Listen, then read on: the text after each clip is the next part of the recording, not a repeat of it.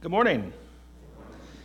If you're going to turn to Galatians chapter 5 in your Bibles, hope you're enjoying this beautiful Sunday, first Sunday of November. Um, I wanted to mention before I read the passage, we've had it in the bulletin for the last several weeks.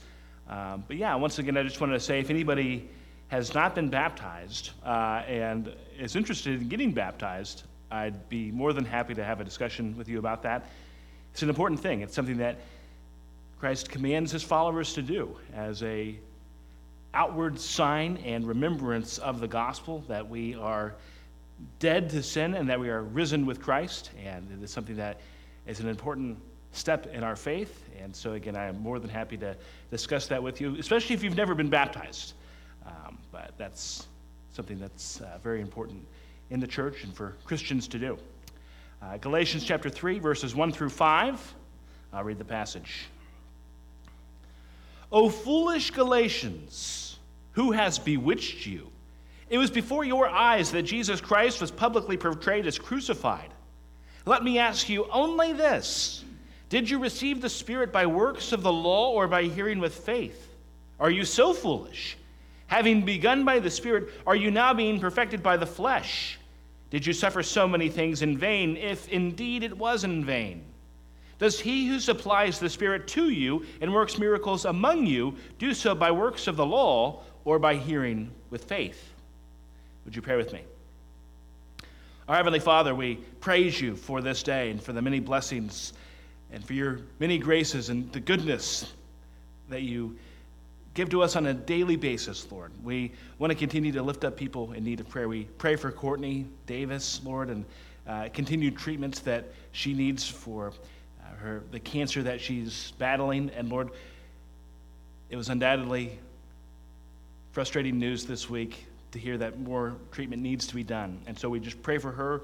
We pray for peace. We pray for her family, for her husband, for her kids, for John and Lori, Lord. And we just pray for, for healing, for good reports, for good outcomes. And Lord, for just peace and for patience in this next round of treatment. Lord, we want to pray for Vana, who's on the mend, feeling better. Just want to continue to pray that she continues to feel better and better over the coming hours, coming days. Lord, it's cold and flu season. Stuff's going around, and we just pray for this congregation that we be in good health. Lord, we pray for the elections this week, and Lord, that we just be faithful, that regardless of what happens, regardless of winners and losers, Lord, that you are ultimately the one who's on the throne, that you are the one who is ultimately the king, and may we trust in that in all circumstances. Lord, we also pray this day on the Sunday of prayer for the persecuted church. We lift up Christians in parts of the world that don't enjoy the freedoms that we do. Lord, in spite of persecution and tyranny, that your gospel continues to go forward. And we pray for those people, Lord, that they not lose heart, that they continue to press on and remain faithful to you, Lord. And we praise you for that. Lord, we praise you that your word continues in spite of opposition. Lord, it is a fallen world, it is a world of darkness. And may the light continue to spread, and may we be people who continue to share that light. In Jesus' name we pray. Amen. Lasting for 302 days in 1916, the Battle of Verdun was the longest continuous battle of the First World War. It was at Verdun where 300,000 French and German soldiers lost their lives, and upwards of a half million more were wounded. It's estimated that 60 million artillery shells were fired in the battle, and upwards of 15 million of those never detonated. Not just at Verdun, but throughout the battlefields of the Great War, millions of unexploded artillery shells are still underground. The image behind me is a modern day photo from the fields of Verdun. The countryside rolls with the craters left in the aftermath of the artillery bombardments. The war is over, but the scars remain. When the war ended, what do you do with a battlefield like that? Before the war, it had been farmland. But with all of the metals that were blasted into the land, all of the unexploded ammunition that remained buried underground, canisters of toxic gas that had not been used, the land was too dangerous to work in, let alone live in. When the war ended, hundreds of miles of land along the Western Front were deemed uninhabitable. In the most dangerous areas, They left it to nature to reclaim the land. Experts believe that it could take more than 700 years for the areas most severely impacted to be safe for human habitation. In the most hard hit areas, the impact of a war that ended over a century ago are still felt. There are still parts of France and Belgium where local water supplies are contaminated with chemicals from the war. Every year, they have what they call the iron harvest, where farmers unearth hundreds of thousands of pounds of unexploded shells, as well as bullets, old grenades, barbed wire, and other war materials. Clearing the devices can be dangerous work. France has a government agency tasked with clearing out these antique explosives. Since 1946, more than 600 French disposal workers have died in the line of duty. The war is over, but the scars remain. But gradually, little by little, while some of these lands remain prohibited, some of the once forbidden areas are now once again safe for human use. Environments which were left devastated by the war are being restored. It's better than it was during the war, but not as good as it will be in the future. It's a work in progress. And in that, there's a metaphor for the Christian experience. When you come to faith in the gospel of Jesus Christ, you are forgiven in that moment, but the restoration lasts a lifetime. And in fact, the restoration will not be fully complete until you are in the presence of the Lord. To be a Christian is to be born again. That is the new spiritual life which the Lord imparts to a new believer. And because of that new spiritual life, God is renewing and restoring you through the power of the Holy Spirit. Little by little, the Lord is working in you. There are times when the growth might seem slower than others. There are times when it can feel like we're going two steps forward, one step back. But the Lord is at work, and He's in the process of bringing renewal and restoration in your life. Again, we're forgiven of all of our sins when we come to faith. But that's not the same thing as being freed from the struggles and temptations of our sins. We're not where we used to be, but we're also not where we're going to be. Because we still have sinful habits and vices we've established and which are hard to break. Dysfunction we've experienced in our own lives, traumatic experiences from which we are still healing, dealing with regrets and shame of life in a fallen world, areas of moral blindness that we didn't even realize were sinful. Those things impact us. They impact how we live, how we forgive, how we love. We're forgiven in Christ, but all the brokenness doesn't vanish because all of that impacts who we become. God works all things for good for those who love the Lord. But that does not mean that He erases all of the bad things. The war is over, but the scars remain. I think of that picture from the battlefield at Verdun. It's a striking image of the devastation that mankind can inflict upon the earth. But for me, at least, it also gives reason to hope. You see the beauty and the greenery of the land. You see a land that was destroyed and devastated by war, yet it's also a land that has a better future. Last week, we talked about justification by faith, and that's important. It's a central doctrine to the Christian faith. In this week's passage, we will talk about the role of the Holy Spirit in our salvation. And Paul will question how the Christians in Galatia, who had received the Holy Spirit by faith, had then resorted to trying to earn salvation by adherence to the law. They were trying to finish what Christ began, and we're trying to do what only the Holy Spirit can do.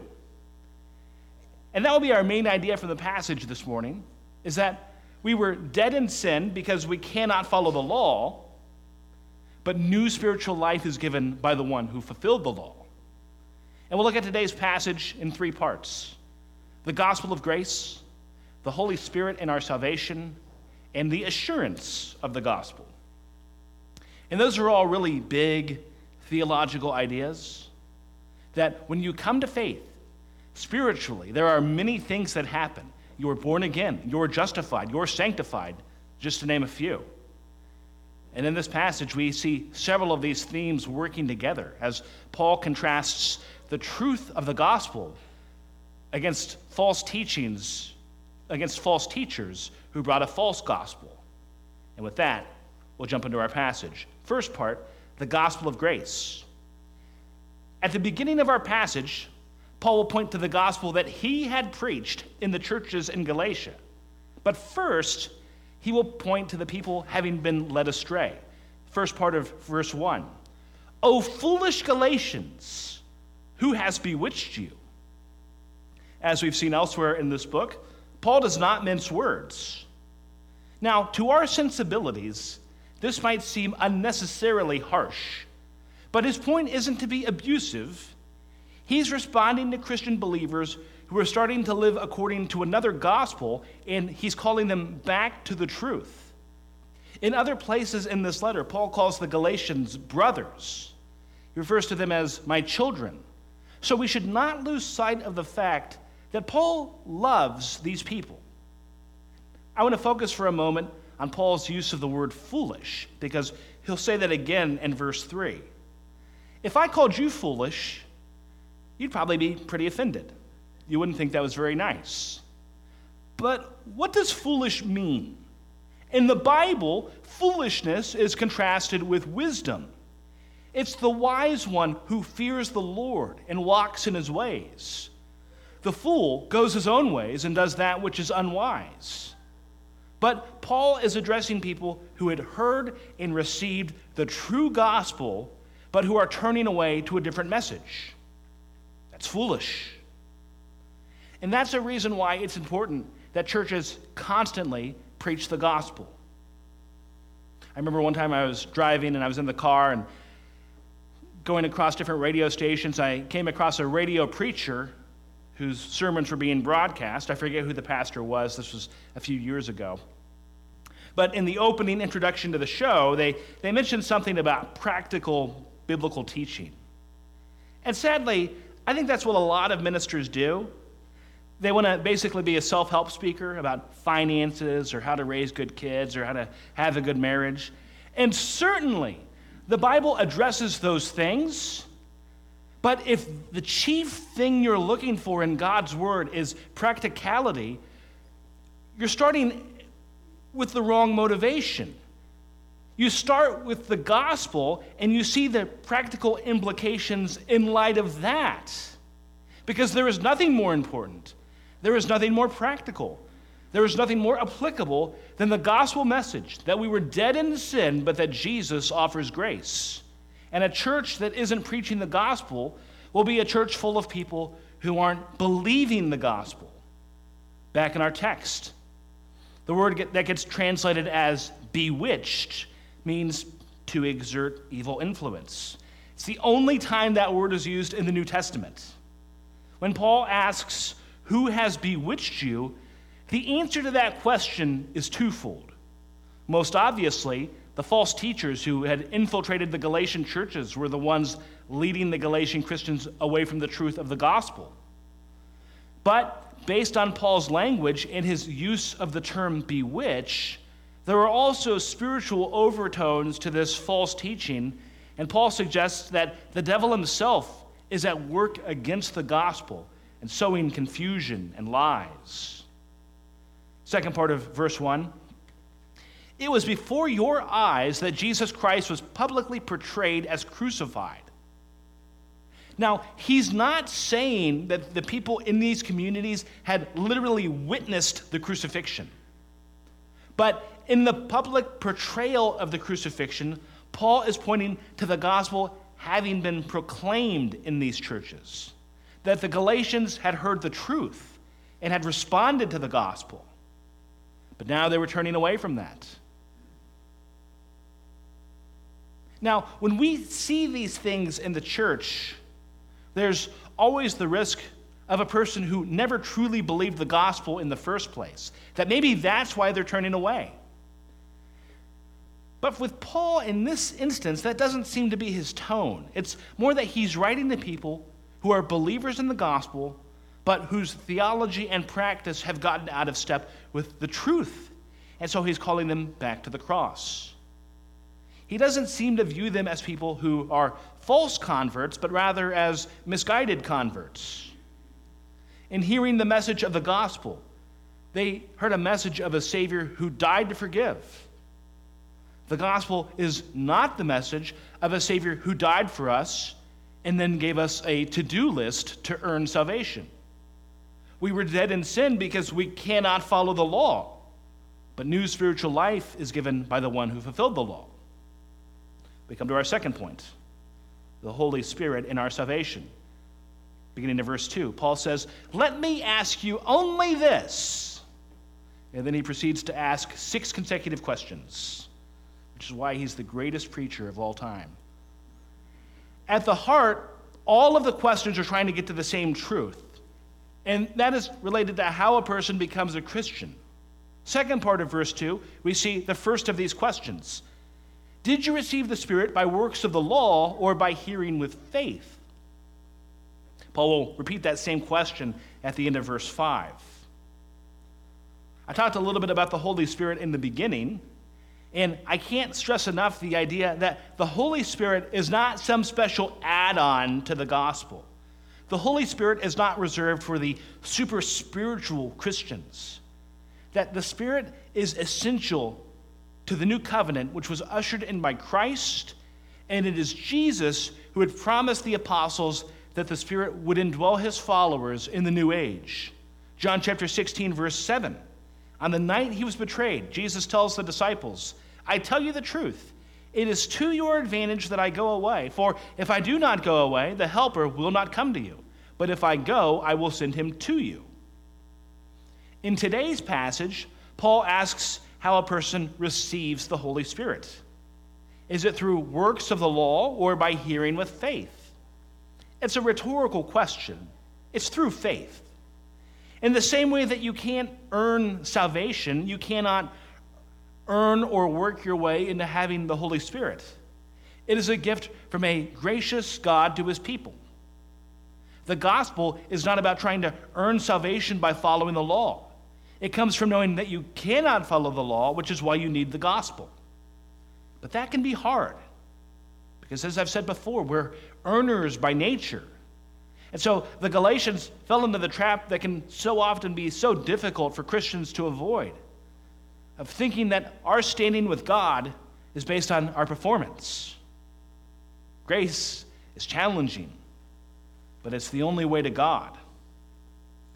In the Old Testament, they had looked forward to a coming day when the Lord would pour out his Spirit on his people. We see this talked about in the book of Joel, chapter 2, verse 28. And it shall come to pass afterward that I will pour out my Spirit on all flesh. Your sons and your daughters shall prophesy, your old men shall dream dreams, and your young men shall see visions. We see this prophecy come to fruition with the outpouring of the Spirit in Acts chapter 2 at Pentecost. In one of the most important passages in the Old Testament, Ezekiel 36, the Lord talks about giving his spirit to his people. Ezekiel 36, 26. I will give you a new heart, and a new spirit I will put within you. And I will remove the heart of stone from your flesh and give you a heart of flesh. Now, will the giving of the Spirit be because people are so good at following the law? No. Next verse, 27. I will put my spirit within you and cause you to walk in my statutes and be careful to obey my rules. Part of the benefit of the Spirit is the fact that it is through the Spirit that the Lord will enable us to follow his commands and to live for him. So we have the Spirit which enables us to follow the ways of the Lord. It's not the other way around where we follow the law and are given the Spirit. And again, that's what the Old Testament teaches. And Paul is calling out a church that has been influenced by people trying to still impose the Old Testament and the law on them. And when you think about it, it's pretty ironic that these early Christians were the first generation of those who had received the Spirit in the new covenant. They were living, breathing examples of the fulfillment of these Old Testament prophecies about the work of the Spirit, and yet they're resorting back to the law. Because to truly understand the prophets of the Old Testament, the Lord had always pointed to a future time when it would be his spirit leading his people in righteousness. So Paul communicated the gospel, the message was heard, the spirit was given, people were born again. But then others infiltrated the church and preached a false gospel of law. And that's why Paul is so fired up, because law is not the gospel. I love this quote from John Stott, he was a New Testament scholar and pastor, passed away about a decade ago. He says, This is the difference between them. The law says, Do this. The gospel says, Christ has done it all. The law requires work of hum- works of human achievement. The gospel requires faith in Christ's achievement. The law makes demands and bids us obey. The gospel brings promises and bids us believe. So the law and the gospel are contrary to one another. They are not two aspects of the same thing or interpretations of the same Christianity. At least in the sphere of justification, as Luther says, the establishing of the law is the abolishing of the gospel because the gospel matters. End quote, by the way. We were dead in sin because we cannot follow the law, but new spiritual life is given by the one who fulfilled the law. We come to our third point. I think it's helpful to look at verse 2 into verse 3. So, verse 2 ends Did you receive the Spirit by works of the law or by hearing with faith? Verse 3 begins Are you so foolish? Once again, it's a rhetorical question. His point is that they did not receive the Spirit by works. Rest of verse 3 Having begun by the Spirit, are you now being perfected by the flesh? Here, the answer should not be in doubt. The Spirit was received by faith. And so you cannot start adding law onto that. Paul words it as being perfected by the flesh. His point is that we cannot use our works to achieve perfection. You don't begin with the Spirit and then switch to the law. It's the Spirit from beginning to end. And praise the Lord for that. That's the reason why we can have assurance of our salvation. That a born again believer who is forgiven in Christ has a salvation that cannot be lost because of the justifying work of Christ and the guarantee that he has given us of the Holy Spirit. Paul will say in Ephesians chapter 1 in him you also, when you heard the word of truth, the gospel of your salvation, and believed in him, were sealed with the promised Holy Spirit, who is the guarantee of our inheritance until we acquire possession of it to the praise of his glory. And what good news that is! That we are not the ones who sanctify ourselves. You didn't save yourself in the beginning, and you will not be responsible to save yourself in the end.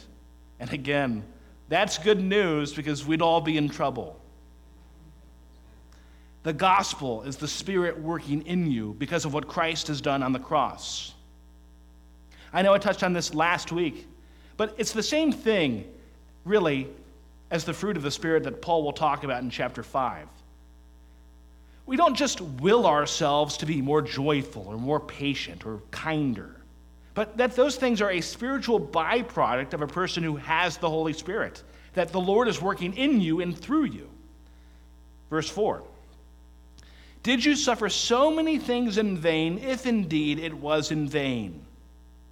What Paul seems to be saying in this verse is that there's a certain social cost to becoming a follower of Christ. That to truly live your life for Jesus, that there are ramifications in how others will view you. And that was certainly true in the first century when Christianity was a new movement. And so, what Paul seems to be saying is that they'd already made that sort of social sacrifice by virtue of coming to faith in the gospel. And now they're willing to go through that just so that they can throw it away. And to Paul, that makes no sense. Verse 5 Does he who supplies the Spirit to you and works miracles among you do so by works of the law or by hearing with faith. He points to the works of God, both in the individual believer and among the body of believers, the church. That the Lord is active and at work. And why is that? Is it because of our adherence to the law? Or is it in people who have received the gospel by faith? It's the same question he asks in verse 2. But a difference is that in verse 2, it's connected to coming to faith. In verse 5, it's more connected to the idea of remaining in the faith. We were dead in sin because we cannot follow the law, but new spiritual life is given by the one who fulfilled the law. And the Spirit finishes the work. One of my favorite verses in the entire Bible, Philippians 1 6. He who began a good work in you will bring it to completion at the day of Jesus Christ. What a good God we have. Again, if it was up to us, we'd be doomed. But we're saved by grace through faith and the Lord will carry us to the end when we truly believe in the gospel.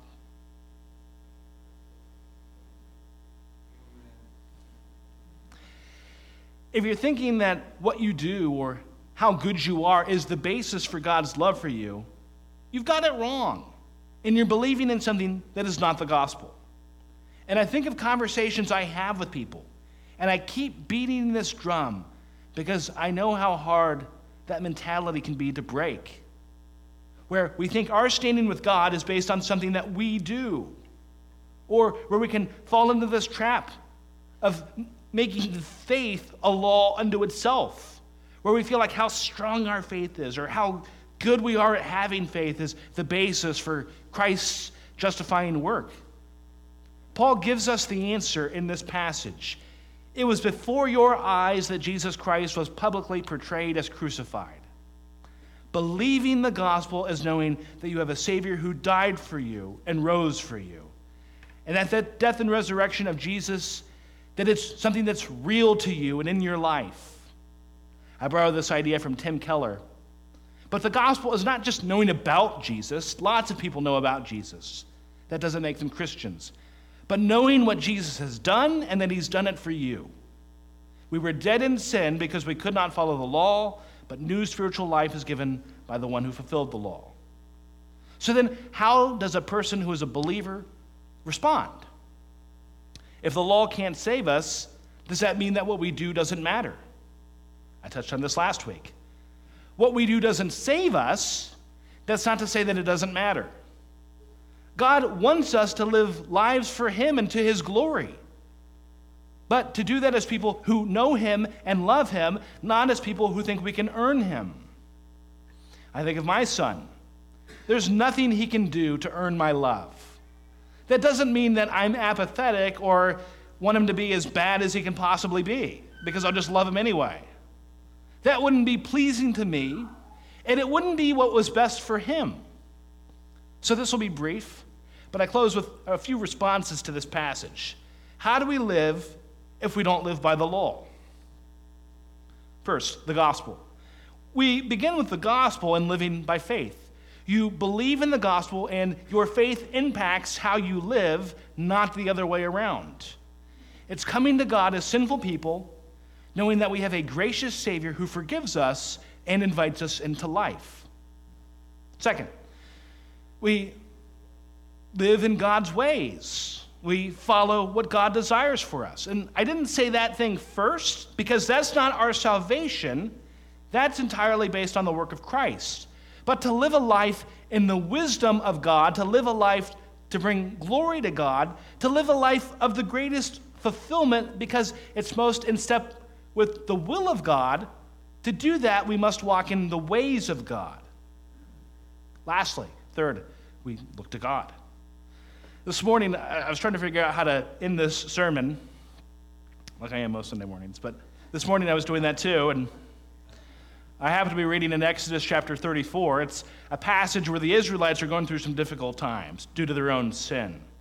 After God had rescued them from slavery in Egypt, the Israelites had quickly resorted back to idolatry. And they made an image of a golden calf to worship. In Exodus 34, Moses spends 40 days in the presence of the Lord. And at the end of the 40 days with God, Moses' face is shining. And people are terrified. Being with God is transformative to the point where Moses had to wear a veil. Paul picks up this idea in 2 Corinthians 3:18 where he says, "We all with unveiled face beholding the glory of the Lord, are being transformed into the same image from one degree of glory to another. For this comes from the Lord, who is the Spirit. We're not saved by the law, but we're invited to experience and know the Lord God. And that is a foretaste of heaven. We do it as people who are imperfect and are living in a fallen world, but having a heart and mind and soul that are devoted to God, to knowing God, to looking to God, that that in itself is transformative. We do it through prayer, meditation, reflection, and having a mind set on the things above. Because of Christ, the veil is removed. And because of the Spirit, we are transformed from one degree of glory to another. The Spirit works in us and transforms us. We were dead in sin because we cannot follow the law, but new spiritual life is given by the one who fulfilled the law. Would you pray with me? Our Heavenly Father, once again, we just praise you for your goodness.